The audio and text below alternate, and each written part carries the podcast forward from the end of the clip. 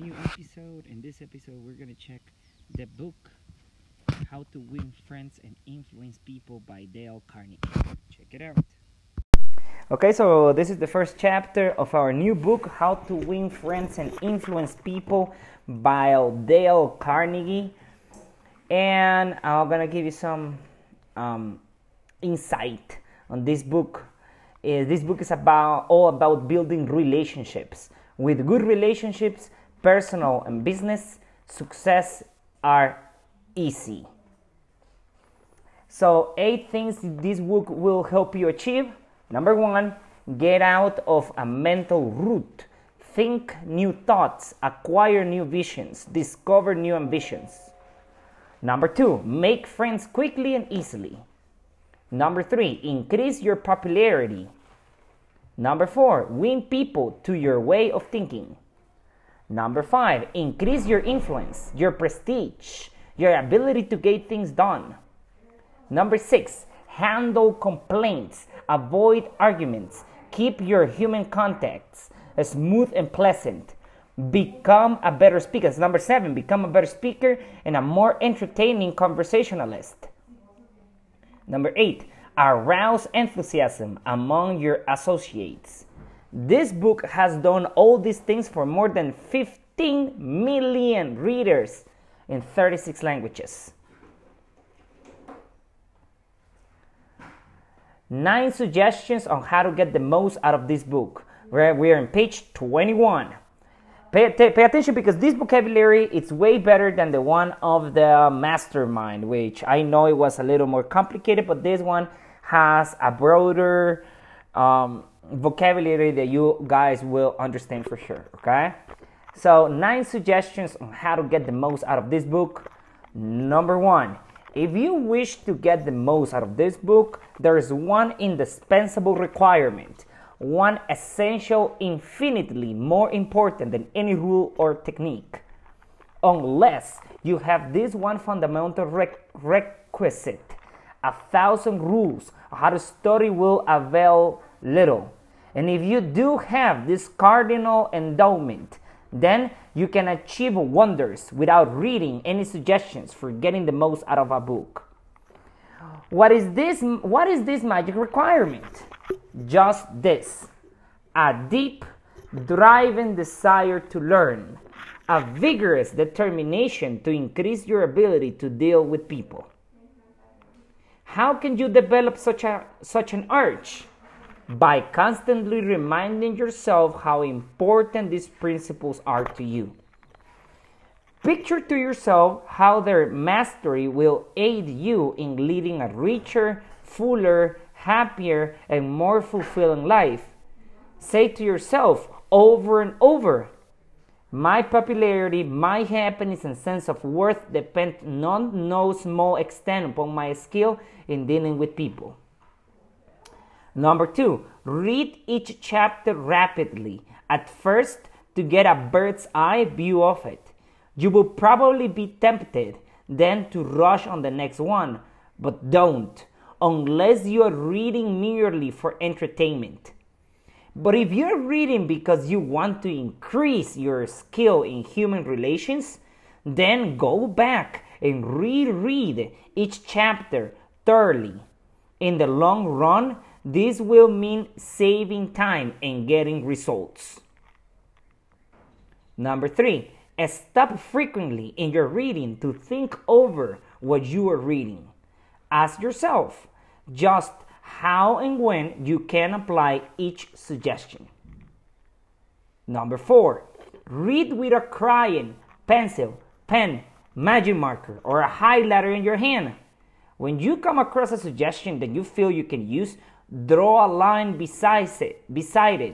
If it's a 4-star suggestion, then underscore every sentence or highlight it or mark it with asterisks. Marking and underscoring a book makes it more interesting and far easier to review rapidly.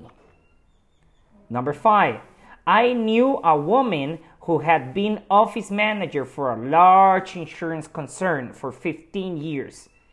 Every month she read all the insurance contracts her company had issued that month. Yes, she read many of the same contracts over month after month, year after year. Why? Because experience had taught her that was the only way she could keep their provisions clearly in mind. I once spent almost 2 years writing a book on public speaking, and yet I found I had to keep going back over it from time to time in order to remember what I had written in my own book. The rapidity with which we forget is astonishing. So, if you want to get a real, lasting benefit out of this book, don't imagine that skimming through it once will suffice. After reading it thoroughly, you ought to spend a few hours reviewing it every month. Keep it on your desk, in front of you every day. Glance it through it often. Keep constantly impressing yourself with the rich possibilities of improvement that still lie in the offing. Remember that the use of these principles can be made habitual only by a constant and vigorous campaign of review and applications. There is no other way. Bernard Shaw once remarked, "If you teach a man anything, he will never learn." Shaw was right. Learning is an active process, not a passive process. We learn by doing, not by listening. So if you desire to master the principles you are studying in this book, do something about them. Knowing and doing are two different things. You can know everything, but you cannot do shit. Apply these rules at every opportunity. If you don't, you will forget them quickly.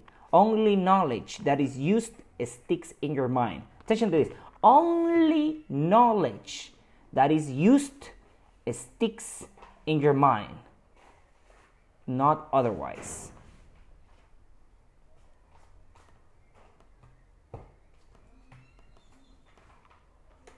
You will probably find it difficult to apply these suggestions all the time. I know because I wrote the book, and yet frequently I found it difficult to apply everything I advocated. For example, when you're displeased, it is much easier to criticize and condemn than is to try to understand the other person's viewpoint. It is frequently easier to find fault than to find praise. It is more natural to talk about what you want than to talk about what the other person wants, and so on. So, as you read this book, remember that you are not merely trying to acquire information. You are attempting to form new habits. Ah, yes, you're attempting a new way of life. That will require time and persistence and daily application. So, refer to these pages often. Regard this as a working handbook on human relations. And whenever you're confronted with some specific problem, such as handling a child, winning your spouse to your way of thinking, or satisfying an irritated customer, hesitate about doing the natural thing, the impulsive thing. This is usually wrong. Instead, turn to these pages and review the paragraphs you have underscored. Then, try these new ways and watch them achieve magic for you. So we're going to jump here. And we're on page now 24. And it says, in order to get the most out of this book, A, develop a deep driving desire to master the principles of human relations. B, read each chapter twice before going to the next one. So that means listen it twice. C, as you read, stop frequently to ask yourself how you can apply each suggestion. D, underscore each important idea. E, review this book each month. F, apply these principles at every opportunity. Use this volume as a working handbook to help you solve your daily problems. G, make a lively game out of your learning by offering some friend a dime or $1 every time he or she catches you violating one of these principles. H, check up each week on the progress you're making. Ask yourself what mistakes you have made, what improvement, what lessons you have learned for the future. I, keep notes in the back of this book showing how and when you have applied these principles. So that's the way how we're going to start. And the verb 1 says, if you fundamental techniques in handling people. If you want to gather honey, don't kick over the beehive. Okay, we're going to leave it there. Now in the next chapter, we're going to check, right, of course, the first chapter. See you then. I hope everybody's doing super great. We continue with the amazing book, How to Win Friends and Influence People by Dale Carnegie. And we're going to get started with the part 1, Fundamental Techniques in Handling People. If you want to gather honey, don't kick over the beehive. That's page 25. You can check it out in your own book. This vocabulary is way better than the previous one. It's kind of easier to comprehend. And he always starts with a little story. So let's get started. Page 25. On May 7, 1931, the most sensational manhunt New York City had ever known had come to its climax. After weeks of searching, Two-Gun Crowley, the killer, the gunman who didn't smoke, drink, was a babe trapped in his sweetheart's apartment on West End Avenue. 150 policemen and detectives laid siege to his top-floor hideaway. They chopped holes in the roof. They tried to smoke out Crowley, the cop killer, with tear gas. Then they mounted their machine guns on surrounding buildings, and for more than an hour, one of New York's fine residential areas reverberated with the crack of pistol fire and the root of machine guns. Crowley, crouching behind an overstuffed hair, fired incessantly at the police. 10,000 excited people watched the battle. Nothing like it had ever been seen before on the sidewalks of New York.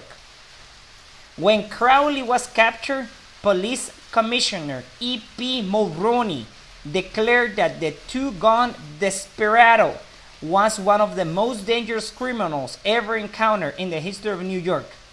"He will kill," said the commissioner, "at the drop of a feather." But how did Two-Gun Crowley regard himself? We know because while the police were firing into his apartment, he wrote a letter addressed to whom it may concern. And as he wrote, the blood flowing from his wounds left a crimson trail on the paper. In this letter, Crowley said, "Under my coat is a weary heart, but a kind one, one that would do nobody any harm." A short time before this, Crowley had been having a necking party with his girlfriend on a country road out on Long Island. Suddenly, a policeman walked up to the car and said, "Let me see your license." Without saying a word, Crowley drew his gun and cut the policeman down with a shower of lead. As the dying officer fell, Crowley leaped out of the car, grabbed the officer's revolver, and fire another bullet into the prostrate body. And that was the killer who said, "Under my coat is a weary heart, but a kind one, one that would do nobody any harm." Crowley was sentenced to the electric chair. When he arrived at the death house in Sing Sing, did he say, "This is what I get for killing people"? No, he said, "This is what I get for defending myself." The point of the story is this: Two-Gun Crowley didn't blame himself for anything. Is that an unusual attitude among criminals? If you think so, listen to this. I have spent the best years of my life giving people the lighter big pleasures, helping them have a good time, and all I get is abuse? The existence of a hunted man? That's Al Capone speaking. Yes, America's most notorious public enemy, the most sinister gang leader who ever shot up Chicago. Capone didn't condemn himself. He actually regarded himself as a public benefactor, an unpredicated and misunderstood public benefactor. And so did Dutch Schultz before he crumped up under gangster bullets in New York. Dutch Schultz, one of the New York's most notorious rats, said in a newspaper interview that he was a public benefactor, and he believed it. I have had some interesting correspondence with Lewis Laws, who was warden of New York's infamous Sing Sing prison for many years, on this subject, and he declared that few of the criminals in Sing Sing regard themselves as bad men. They're just as human as you and I. So they rationalize, they explain.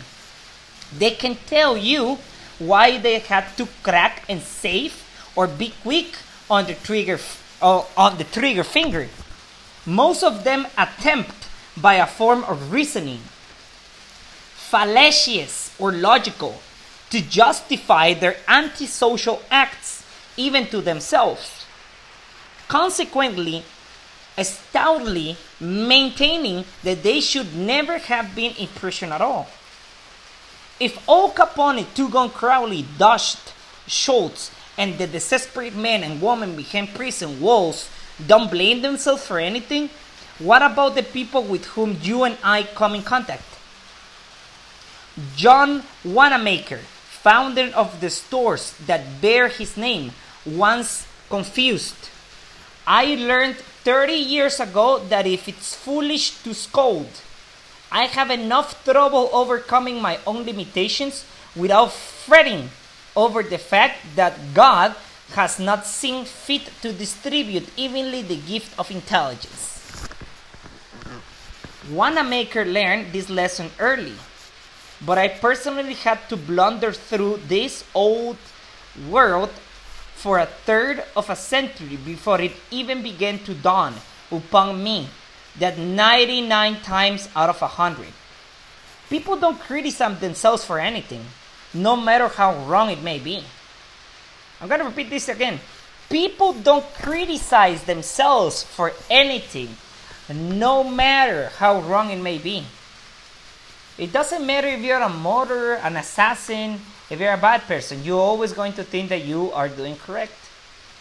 Criticism is futile because it puts a person on the defensive and usually makes them strive to justify themselves. Criticism is dangerous because it wounds a person's precious pride, hurts their sense of importance, and arouses resentment. B.F. Skinner, the world-famous psychologist, proved through his experiment that an animal rewarded for good behavior would learn much more rapidly and retain what it learns far more effectively than an animal punished for bad behavior. Later studies have shown that the same applies to humans. By criticizing, we do not make lasting changes and often incur resentment. Hans Selye, another great psychologist, said, "As much as we thirst for approval, we dread condemnation." The resentment that criticism engenders can demoralize employees, family members, and friends, and still not correct the situation that has been condemned. George B. Johnston of Enid, Oklahoma, is the safety coordinator for an engineering company. One of his responsibilities is to see that employees wear their hard hats whenever they are on the job in the field. He reported that whenever he came across workers who were not wearing hard hats, he would tell them with a lot of authority of the regulation and they must comply. As a result, he would get solemn acceptance, and often after he left, the workers would remove the hats. Have you ever encountered that you have a boss and he's telling you something like authoritative? That, let's say for example, when you used to go to school, the director, the principal used to tell you, hey, you, put your shirt inside of your pants, like in an authoritative way. You do it, and then when he's not watching you, you put it away back, you put it out again. So that's exactly what he's explaining. So this guy decided to try a different approach. The next time he found some of the workers not wearing their hard hat, he asked if the hats were uncomfortable or did not fit properly. Then he reminded the men in a pleasant tone of voice that the hat was designed to protect them from injury, and suggested that it always be worn on the job. The result was increased compliance with the regulation with no resentment or emotional upset. Imagine your boss telling you, right? You should wear your shirt inside. If you don't put it inside, I'm going to fire you. Instead, your boss tells you, hey, do you feel uncomfortable with your t-shirt inside? If that's so, is there any way we can change the uniforms? Would you like a shorter t-shirt so you can wear it outside and you feel comfortable with it? Way different, right? People don't do that. You will find examples of the futility of criticism bristling on 1,000 pages of history. Take, for example, the famous quarrel between Theodore Roosevelt and President Taft, a quarrel that split the Republican Party, put Woodrow Wilson in the White House, and wrote bold, luminous lines across the First World War and altered the flow of history. Let's review the facts quickly. When Theodore Roosevelt stepped out of the White House in 1908, he supported Taft, who was elected president. Then Theodore Roosevelt went off to Africa to shoot lions. When he returned, he exploded. He denounced Taft for his conservatism, tried to secure the nomination for a third term himself, formed the Bull Moose Party, and all but demolished the GOP in the election that followed. William Howard Taft and the Republican Party carried only two states, Vermont and Utah, the most disastrous defeat the party had ever known. Theodore Roosevelt blamed Taft, but did President Taft blame himself? Of course not. With tears in his eyes, Taft said, "I don't see how I could have done any differently from what I have." Who was to blame? Roosevelt or Taft? Frankly, I don't know. I don't care. The point I'm trying to make is that all of Theodore Roosevelt's criticism didn't persuade Taft that he was wrong. It merely made Taft strive to justify himself and to reiterate with tears in his eyes, "I don't see how I could have done any differently from what I have." Or take the Teapot Dome oil scandal. It kept the newspapers ringing with indignation in the early 1920s. It rocked the nation. Within the memory of living men, nothing like it had ever happened before in American public life. Here and the bare facts on the scandal. We're going to continue with this scandal in the next chapter, guys. So the point we're making here is that, have you ever criticized somebody for not doing what they're supposed to do? You know what? Stop doing that. I do that almost at least once a day. I criticize somebody I care a lot, and that's not good. I think that if you cannot do anything for that person, if you truly see that person is not doing correct, just observe the person and see what happens. Sooner or later, that person would realize their own destiny. And if you could do something, try to start with questions. Ask them why they feel like that and see if there's anything you can do to help. We're on page 28, and we continue with the scandals on the next chapter, kids. Thank you very much, and you have a great night. Okay, everybody. Hi, I hope you guys are doing great. The last lesson we talk about criticism, the way how we sometimes criticize people, the way how we think people should do things that we think they are correct, they do, right? And they have to do it because we think that's the correct way of them doing it. But it's not about making people do, right, what you think that is correct. It's about convincing people through your way of thinking that is the best way of doing it, right? So that's what the principle number one is talking about. Don't criticize, condemn, or complain about something happening, right? Have you ever had somebody, like it could be your father, your mother, your it could be even your daughter, your son, it could be your relation, it could be your girlfriend, your boyfriend, right? And that is doing something, right, that you feel it's not good for them, but still they keep doing it. So that's not on your it's not on you to decide, as I'm trying to say. It's not on you to decide whether that person keeps doing it or not. And sometimes we just criticize, like we tell them, like, you should stop doing that because it's causing you this. You know what? Doing that is gonna kill you, right? Drinking a lot of alcohol is bad for your health. But we never stop to ask that person, why is he or she doing that? And we do ask, sometimes we find an answer. Sometimes the answer is, it's not on your importance, or it's not on your business, or who are you to ask me those kind of questions? And if that's the answer they have, well, the best standpoint that you could have is just step back and observe the way how they behave. And their actions will have reactions, and then you will tell to yourself, well, I was wise enough to advise this person not doing this, and he kept doing it.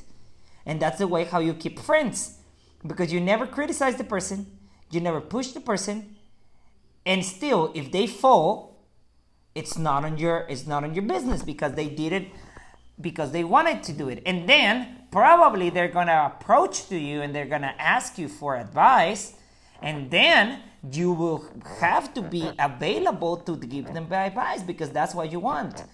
Now, if you want them to fail, to fall, to be mistaken, and then when they come back, they ask you for advice, and you're like all greedy, like, no, I'm not. I told you, you should have done this, and you didn't do it when I told you, so right now I'm not gonna do it anymore to you. Okay, so that means that you, at the very beginning, the advice that you were giving was not to help that person. It was just because you wanted that person to do what you wanted. And that's different. It's different when you love somebody, because loving, it's caring. Caring is doing what you think it's correct for that person, whether that person listens to you or not. Right? So, don't judge man until the end. Never judge man. Never judge. Okay? Yes? So that's what I have to say. We're going to page 37. And now we're talking about the big secret of dealing with people. There's only one way under high heaven to get anybody to do anything. Did you ever stop to think of that? Yes, just one way. And that is by making the other person want to do it. If the person doesn't want to do it, it's impossible that you make it do it. Remember, there's no other way. Of course, you can make someone want to give you their watch by sticking a revolver in the ribs or in the head. You can make your employees give you cooperation until your back is turned by threatening to fire them. You can make a child do what you want it to do by a whip or a threat. but these crude methods have sharply undesirable repercussions. The only way I can get you to do anything is by giving you what you want. So what do you want? Sigmund Freud said that everything you and I do springs from two motives: the sex urge and the desire to be great. John Dewey, one of the Americans' most profound philosophers, phrased it a bit differently. Dr. Dewey said that the deepest urge in human nature is the desire to be important. Remember that phrase, the desire to be important. It is significant. You're going to hear a lot about it in this book. That doesn't mean that you want to be important. If you don't want to be important, that's fine, but you need to know that 90% of the people outside in society, they are asleep. They are under, hypnotized by the media, by the news, by television, by series, by everything. Everything around them have them hypnotized. So it's like dealing with a kind of robot. You know what to do, so you can have them do what you want to do, right? Yes, it's easy as that. People are easy to manipulate. If you want to see it like that, you are a manipulator at some point. You're not manipulate. You can manipulate to have them do something incorrect, or you can manipulate them to do something that can change their life for good. What do you want? Not many things, but the few that you wish, you crave with an insistence that will not be denied. Some of the things most people want include, this is important, this is the list of everybody wants. Number one, health and preservation of life. Number two, food. Number three, sleep. Number four, money and the things money will buy. Number five, life in the hereafter. Number six, sexual gratification. Number seven, the well-being of our children.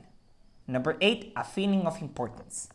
If you're able to fulfill any of these, health, food, sleep, money, life, hereafter, sexual gratification, the well-being of our children, and the feeling of importance, any of this, you're able to make a person do what you want them to do. Almost all these wants are usually gratified, all except one. But there is one longing, almost as deep, almost as imperious as the desire for food or sleep, which is seldom gratified. It is what Freud calls the desire to be great. It is what Dewey calls the desire to be important. Lincoln once began a letter saying, "Everybody likes a compliment." William James said, "The deepest principle in human nature is the craving to be appreciated." He didn't speak, mind you, of the wish or the desire or the longing to be appreciated. He said the craving to be appreciated. Here's a warning, an unfaltering human hunger, and the rare individual who honestly satisfies this heart hunger will hold people in the palm of his or her hand, and even the undertaker will be sorry when he dies. The desire for a feeling of importance is one of the chief distinguishing differences between mankind and the animals. To illustrate, when I was a farm boy out of in Missouri, my father bred fine Duroc Jersey hogs and pedigreed white-faced cattle. We used to exhibit our hogs and white-faced cattle at the county fairs and livestock shows throughout the Middle West. We won first prizes by the score. My father pinned his blue ribbons on a sheet of white muslin, and when friends or visitors came to the house, he would get out the long sheets of muslin. He would hold one end, and I would hold the other while he exhibited the blue ribbons. The hogs didn't care about the ribbons. Do you understand that? The cows didn't care about shit. The cows don't care about prices. It's humans who care about reward. The prizes gave him a feeling of importance. If our ancestors hadn't had this flaming urge for a feeling of importance, civilization would have been impossible. Without it, we should have been just about like animals. It was this desire for a feeling of importance that led an uneducated, poverty-stricken grocery clerk to study some law books he found in the bottom of a barrel of household plunder that he had bought for 50 cents. You have probably heard of this grocery clerk. His name was Lincoln. Just you know, right? It was this desire for a feeling of importance that this inspired Dickens to write his immortal novels. This desire inspired Sir Christopher Wren to design his symphonies in stone. This desire made Rockefeller amass millions that he never spent. And this same desire made the richest family in your town build a house far too large for its requirements. This desire makes you want to wear the latest styles, drive the latest cars, and talk about your brilliant children.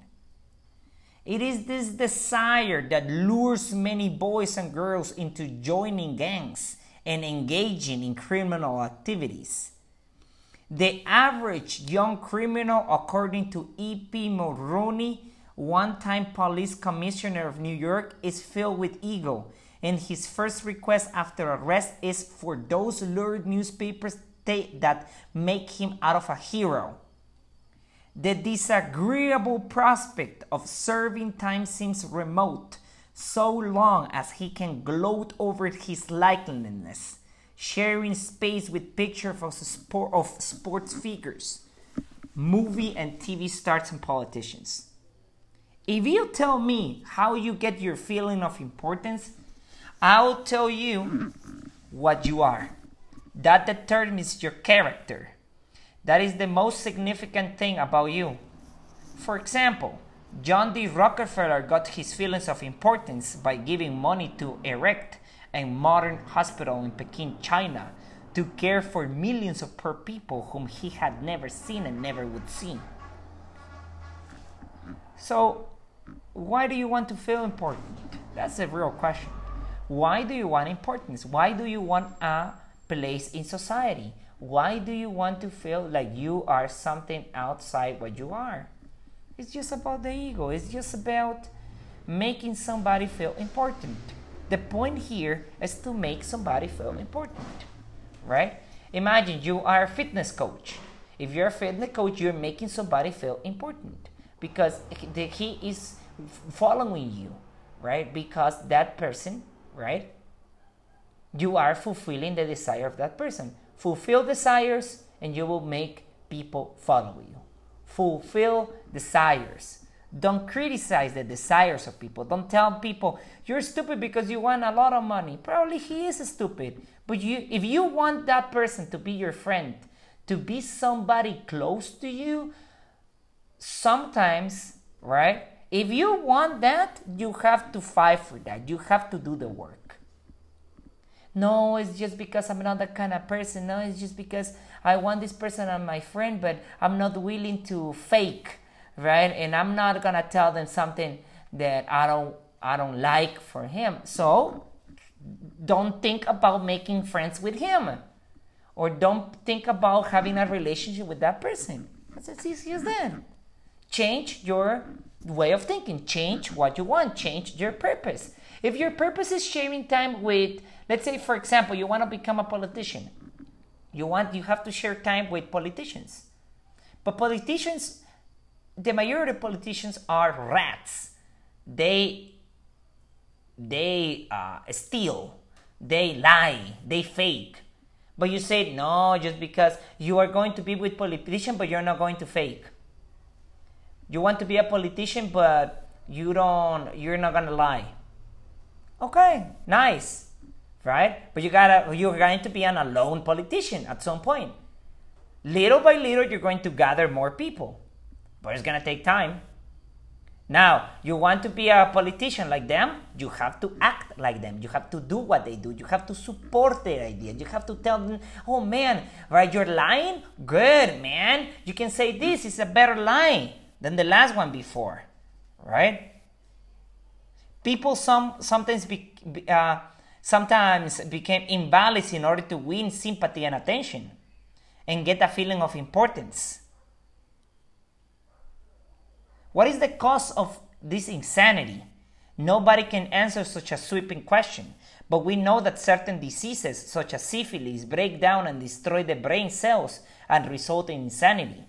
In fact, about 1.5 all mental diseases can be attributed to such physical causes as brain lesions, alcohol, toxins, and injuries. Sometimes you go out with people that you don't like just because you want to feel important at some point.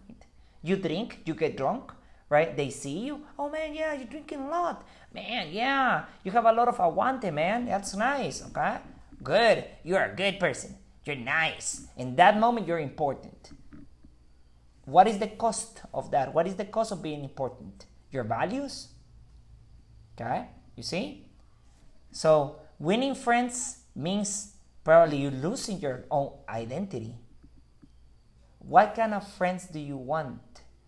That's the first thing that you have to look for. What kind of people do you want to surround with? And there's nobody around you that you can surround with, so be alone until you become a person and then somebody could be around you. Because if you become a good person, if you become a person of values, of right things, then the right people will come to you and the wrong people will be away from you. It's as easy as that. Okay, this was how to be influence and influence people, right? And that was the second part of it, right? As easy as that, you see, right? We're talking about here. The name of this was The Big Secret of Dealing with People. Yes, fulfill desires. Okay, guys. So we were talking before. The principles of how to interact with people and how to make them do the things that you want them to do, talking about in a good way, not manipulated way. Okay, so let's say, for example, we have to cover some basic needs of people, right? What are these basic needs? Okay, let's take a look again on each of them, right? We were talking about that some of these needs could be health, it could be also food. If you give them food, they're happy, okay, right? You take care of their livelihood. You take care of their health, right? You take care of their sleep, the money, the sexual gratification, the well-being of our children, a feeling of importance, right? A feeling of importance, right? Well-being of the children, because you're taking care of the well-being of their future generations.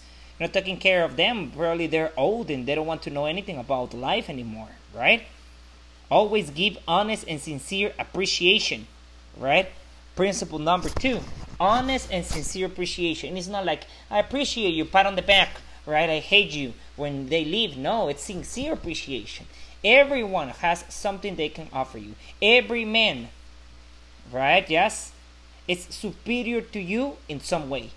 And it's also, right, inferior to you in some way. Well, everybody's in the middle, right? Yes, everybody's in the middle. That's important. So we go with the next tip. He who can do this has the whole world. This is page 48, by the way. He who cannot walks a lonely way. So let's read a little story, right? Yes. Remember, right? He always speaks in parables and stories. So let's, for example, let's go on this, all right? It says, the only way on earth to influence other people is to talk about what they want and show them how to get it. Got it? The only way to influence other people is talk about what they want and show them how to get it. Remember that tomorrow when you're trying to get somebody to do something, if, for example, you don't want your children to smoke, don't preach at them and don't talk about what you want. but show them that cigarettes may keep them from making the basketball team or winning the 100-yard dash. If you want somebody to stop doing something bad, show them how that is going to affect them, not you, right? It probably affects you because you love or you like the person. But it's not about you, it's about them. And this is a good thing to remember, regardless of whether you are dealing with children or calves or chimpanzees. For example, one day Ralph Waldo Emerson and his son tried to get a calf into the barn. But they made the common mistake of thinking only what they wanted. Emerson pushed and his son pulled, but the calf, a calf is another way of saying cow, was doing just what they were doing. He was thinking only of what he wanted. So he literally put his legs on the ground and refused to leave the pasture. Right? Some people saw the predicament that they were going through, and she couldn't write essays and books, but on this occasion at least, she had more horse sense or calf sense that Emerson had. She thought of what the calf wanted. The cow wanted to eat grass, and they wanted to move the cow into the barn. So what would have you done in that situation? Every act that you ever performed since the day you were born was performed because you wanted something. How about the time you gave a large contribution to, I don't know, to an organization, a donation? Right? It's not an exception to that rule. It's because you wanted to see them doing great. You gave money to a donation because you wanted to lend a helping hand. You wanted to do a beautiful, unselfish, divine act. Inasmuch as you have done it unto one of the least of these, you done it unto me. If you hadn't wanted that feeling more than you wanted your money, you would not have made the contribution. Sometimes a good act is something that you want to do more than you want your money.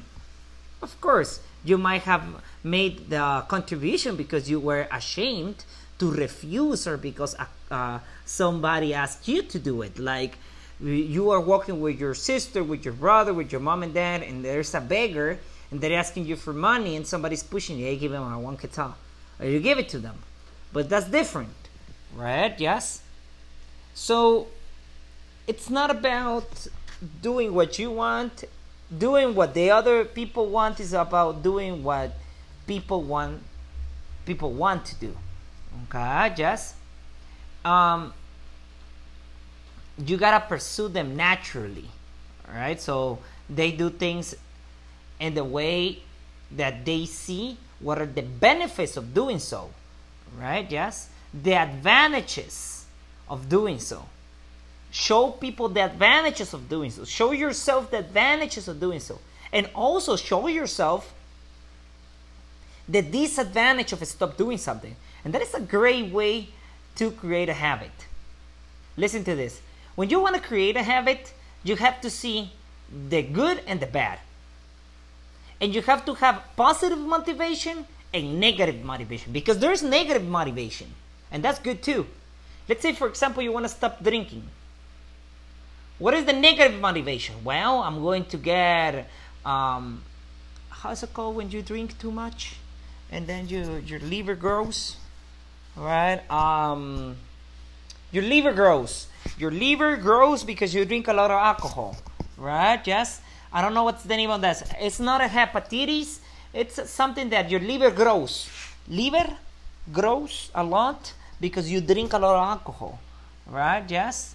Right? I don't remember the name of that. But you get that. Yeah, it's a sickness, right? Yes, it's a sickness you get, right? So that's negative motivation.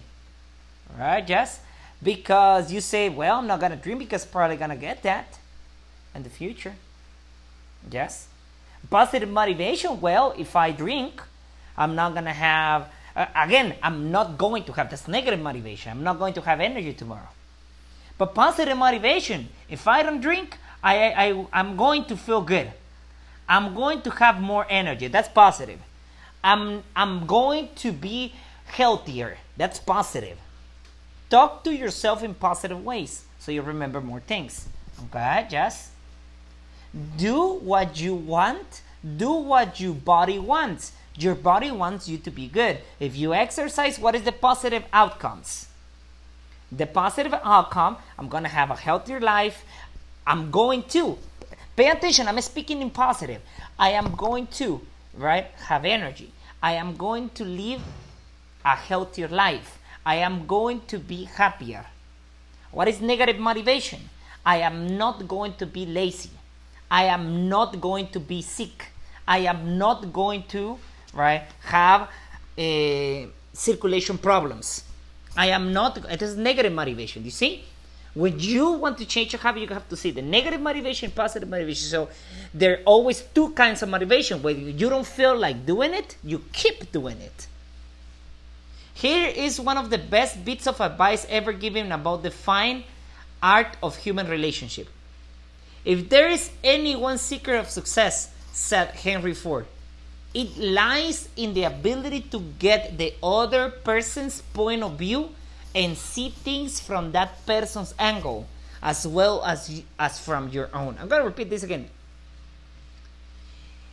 If there is a secret of success of dealing with people, it lies in the ability to get the other person's point of view and see things from that person's angle and as well as from your own. The other person is saying it's not because I love drinking, man. I really love drinking. I love watching TV, man. I love procrastinating. So you have, if you want to make the other person change habits, or you're trying to convince your wife, your husband, the person that you love, your mom, your dad, to do the right thing, you have to see through their eyes why they love to procrastinate, why they love to eat a lot of pizza, why think like them. And they say, it's because they love to do that because it makes them feel good. What if I show them, don't criticize. Remember the first person, don't criticize. Show them the benefits. Do it, like preach with example. Show them that if they eat, imagine you have a brother and they eat 10 Doritos every day. And you also eat Doritos. What if you stop doing what they always see you doing? So they see you doing something else and see if they change in that way. Now, I'm just going to say this. You cannot make a pig fly. Pigs can fly. And you cannot throw your jewels to pigs. This is the Bible. Don't throw your jewels to pigs, because they are going to stamp on it, eat them, look at you, and bite you. Don't try to explain the flies. You're a bee. Don't try to explain flies that honey is better than shit. Because there's people who are not going to understand. There's people who are not going to change, regardless of what you do. That's the people that you need to stay away from it. Because that people is just toxic people in your life. That's whether just your mom, whether it's like your dad, your sister, your brother, your wife, your husband, even your kids. Right? But your kids is different because you are making them. So if you have somebody who you have tried many times to do whatever, you preach with example, and they keep doing the same shit, stay away, man. They're just dragging you down. Okay? That's important. Okay? So as I was saying, right, just look at the other person's point of view. That is so good. Right? I'm gonna read it one more time. If there is any one secret of success, it lies the ability to get the other person's point of view and see things from that person's angle as well as from your own. That is so simple, so obvious, that anyone ought to see the truth of it at a glance.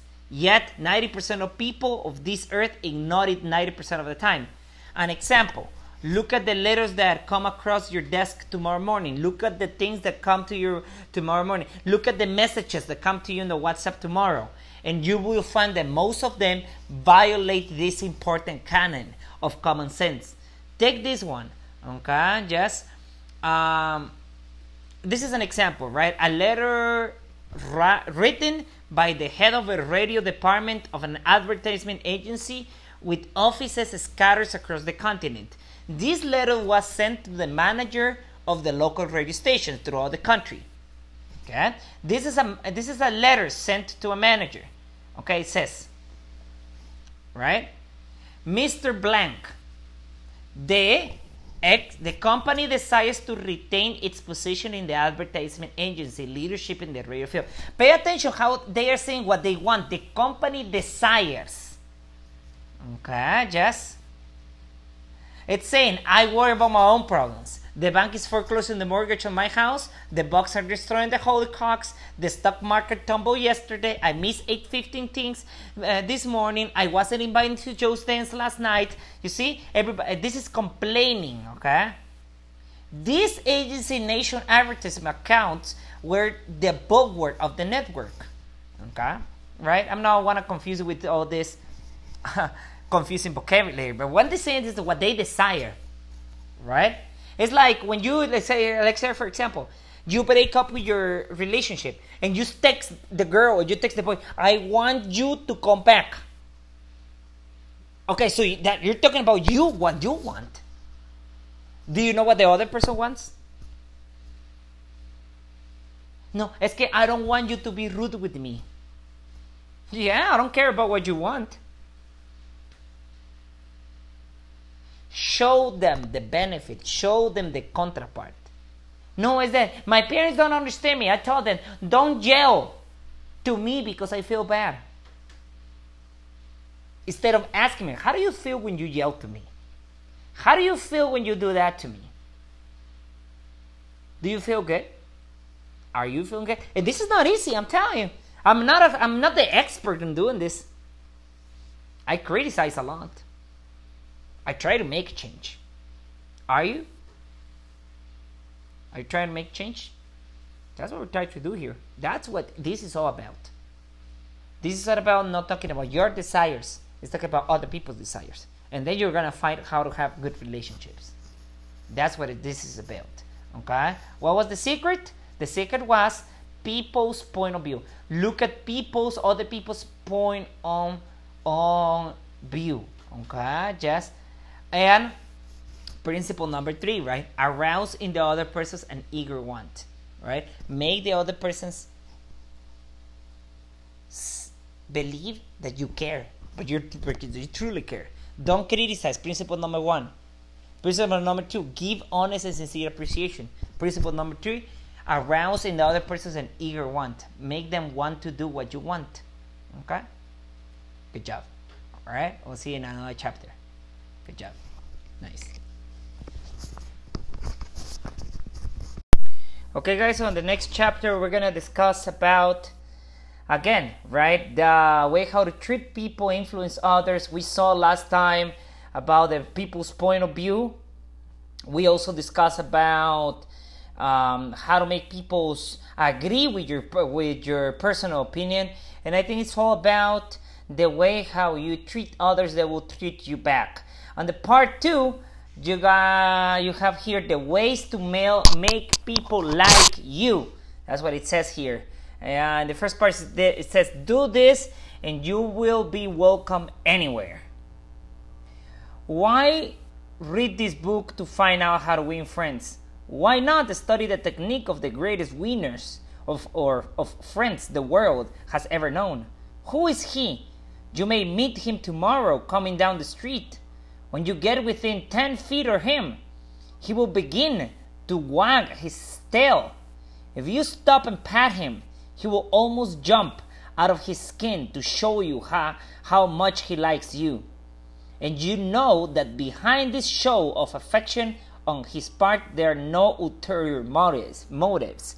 He doesn't want to sell you any real estate. He doesn't want to marry you. He doesn't want something in behalf of you. This is important because It's not about making the other persons do what you want to manipulate them. It's like making sincere friends with somebody else. So do you ever stop to think that a dog is the only animal that doesn't have to work for a living? And hen has to lay eggs, and cow has to give milk, and a canary has to sing. But a dog makes his living by giving you nothing but love. When I was 5 years old, my father bought a little yellow-haired puppy for 50 cents. He was the light and joy of my childhood. Every afternoon, about 4:30, he would sit in the front yard with his beautiful eyes staring steadfastly at the path. As soon as he heard my voice or saw me swinging my dinner pail through the buckbrush, he was off like a shot, racing breathlessly up the hill to greet me with leaps of joy and barks of sheer ecstasy. You never read a book on psychology. You didn't need to.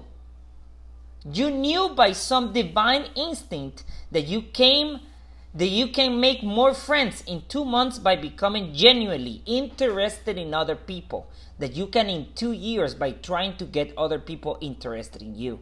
That's different. You gotta become interested in other people rather than making them interested in you.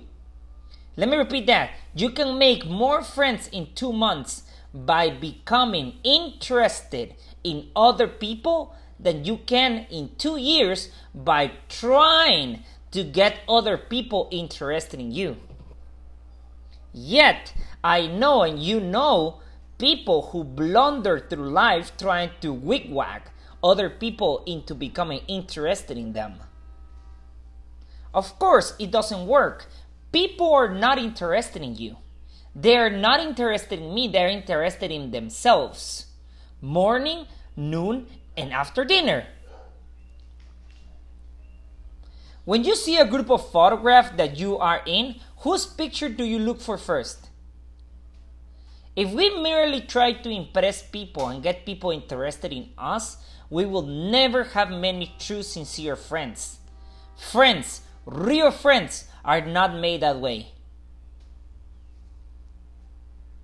Have you ever had any friend who approaches to you and tells you, "Hey man, how you doing, man? How are you? How's life? How are you doing, man? How is everything going?" Not about to invite you to go to somewhere. No, I'm not talking about invitation here. I'm not talking about a friend who looks for you because of a reward. I'm not talking about that friend that looks for you because he wants a favor. That's not a friend. That is a person that is more interested in them than interested in you. And that even applies for family members. Do you live with a brother, with a sister? Do you have even your mom and your dad? I'm being honest here, dead honest. If they text you, if they call you just to ask you for something or just because they want something, that people are not interested in you whatsoever. They're not interested in them. And it's cool. Everybody has their own things in life. Everybody has their own things that they worry. Everybody has their own situation they worry, and that's fine. But I gotta understand, that is not true, sincere appreciation. Okay, here we have another story here.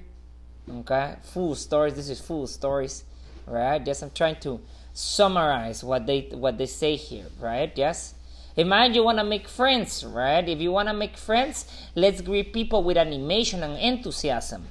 When somebody calls you on the telephone, use the same psychology. Say hello in tones that big speak how pleased you are to have that person call you. It's not like hello.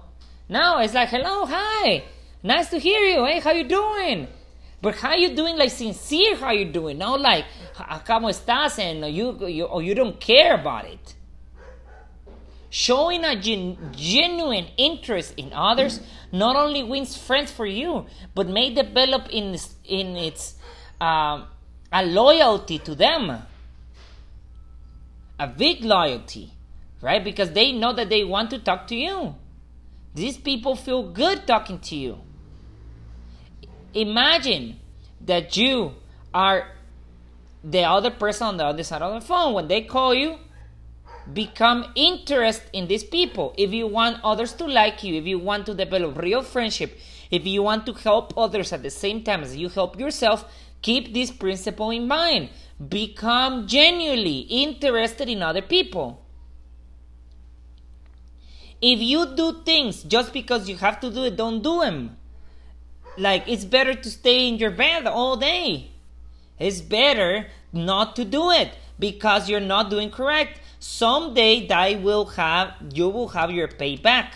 That means someday somebody is going to come and is going to do the job better than you do and is going to take you out of that place. Just because you do the things, just because you have to do them, not because you genuinely want to do it.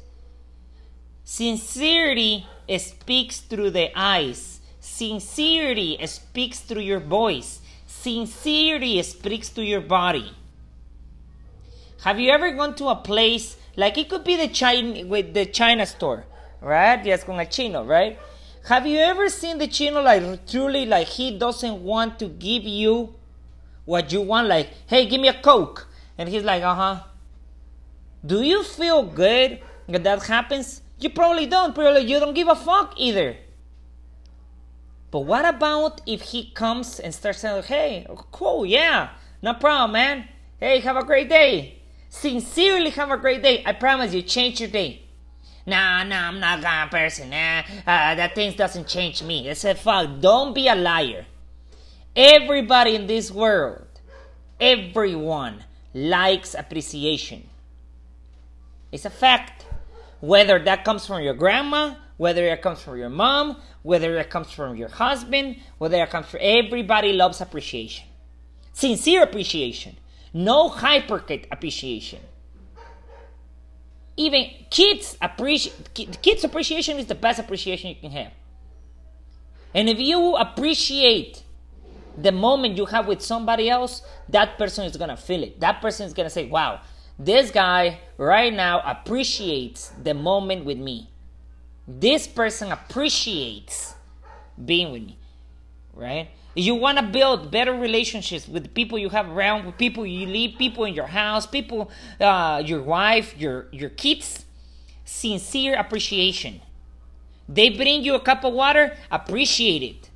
Sometimes you're gonna act bad. I'm telling you, this is easy to say that to do it, because sometimes you're not gonna be in the mood. And sometimes you're going to reply in a way that is not correct. You're going to say, oh. You're going to reply back in an incorrect way. But that doesn't mean that you don't appreciate them. If you truly appreciate them, apologize. But sincere apologize. An apology is not about, I'm sorry. It's sincere. Look at the person's eyes and tell them, you know what? I made a mistake. I don't know what's going on with me. I try not to make this happen again. Please, right? Just understand that I'm trying to build myself and I'm trying to get better for the relationship I have with you. It could be with your mom. It could be with your dad. It could be with your husband. It could be with whatever you have. But if you just go and say sorry, and you make the mistake again 5 minutes later, you're truly sorry. What you're looking for is just somebody to pat you on the back, to tell, yeah, of course. Right? Become genuinely interested in other people. How do you do that? By seeing other people's point of view. By not criticizing. By breathing. Breathing exercises are good. Alright? Yes, they help you understand the whole situation going on. Okay? If you feel that the other person is harming you in some way, step away 5 minutes and then come back and talk to that person. Don't overreact. That's my recommendation. What do you think about it? Have you ever react on somebody that you know that you should have not reacted? Let me know.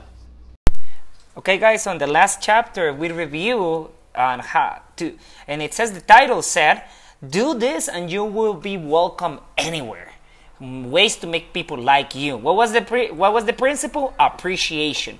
Sincere appreciation, right? Show people that you care about them. Interest in others.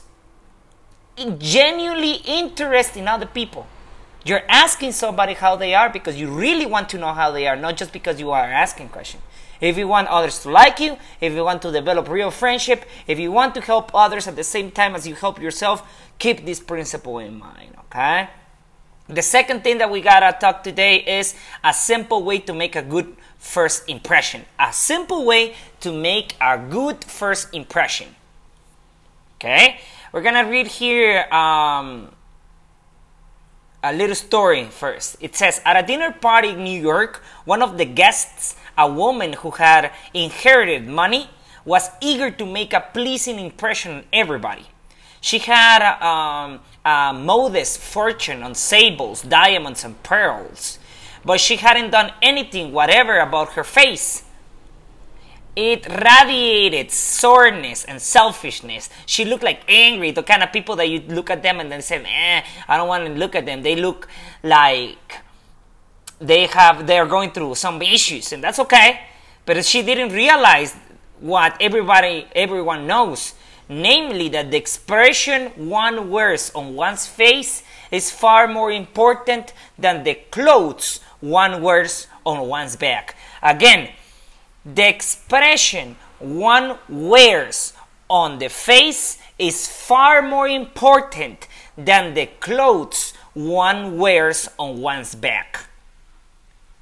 Charles Schwab told me his smile had been worth $1 million, and he was probably understanding the truth.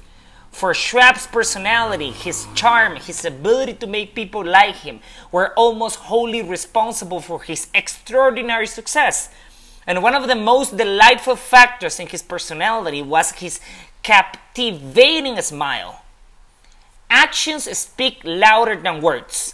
Actions speak louder than words. And a smile says, I like you. You make me happy. I'm glad to see you. That is why dogs make you such a hit. They're always smiling, right?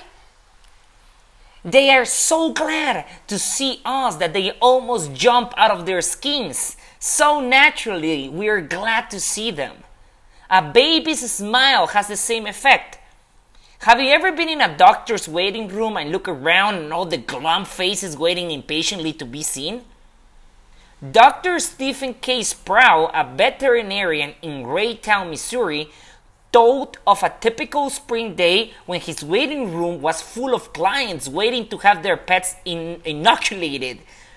No one was talking to anyone else, and all were probably thinking of a dozen other things they would rather be doing than wasting time sitting in that office.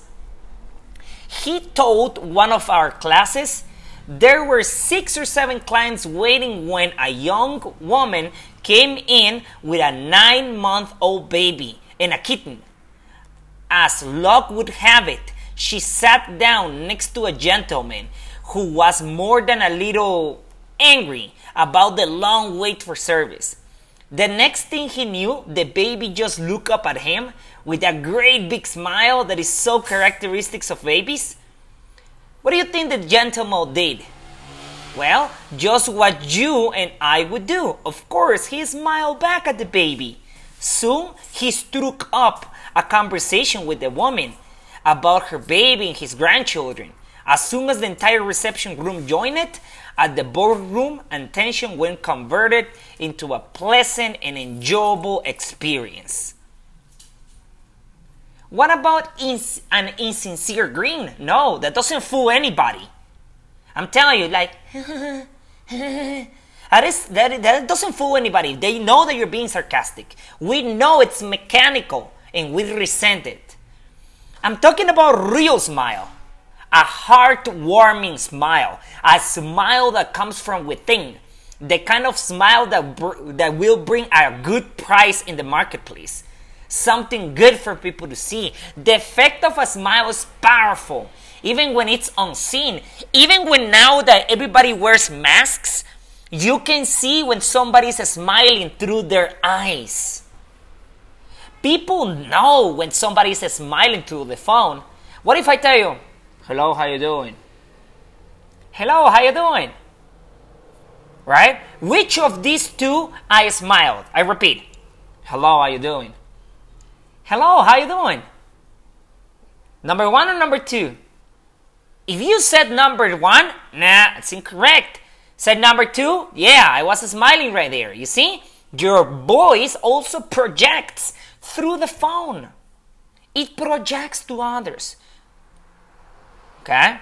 I have asked thousands of business people to smile at someone every hour of the day for a week and then come to class and talk about the results. How did it work? Let's see. Here's a letter from William B. Steinhardt, a New York stockbroker. His case isn't isolated. In fact, it's typical of 100 cases. The letter says like this. I have been married for over 18 years. And in all that time, I seldom smiled at my wife or spoke 24 words to her from the time I got up until I was ready to leave for business. I was one of the worst grouches who ever walked down Broadway. When you asked me to make a talk about my experience with smiles, I thought I would try it for a week. So the next morning, while combing my hair, I look at my glum mug in the mirror and I said to myself, Bill, you are going to wipe the skull off that sore puss of yours today. You're going to smile and you're going to begin right now. As I sat down to breakfast, I greeted my wife with a good morning, my dear, and a smile as I said it. You warned me that she might be surprised. Well, you underestimated her reaction. She was bewildered. She was shocked. I told her that in the future she could expect this a regular occurrence, and I kept it up every morning.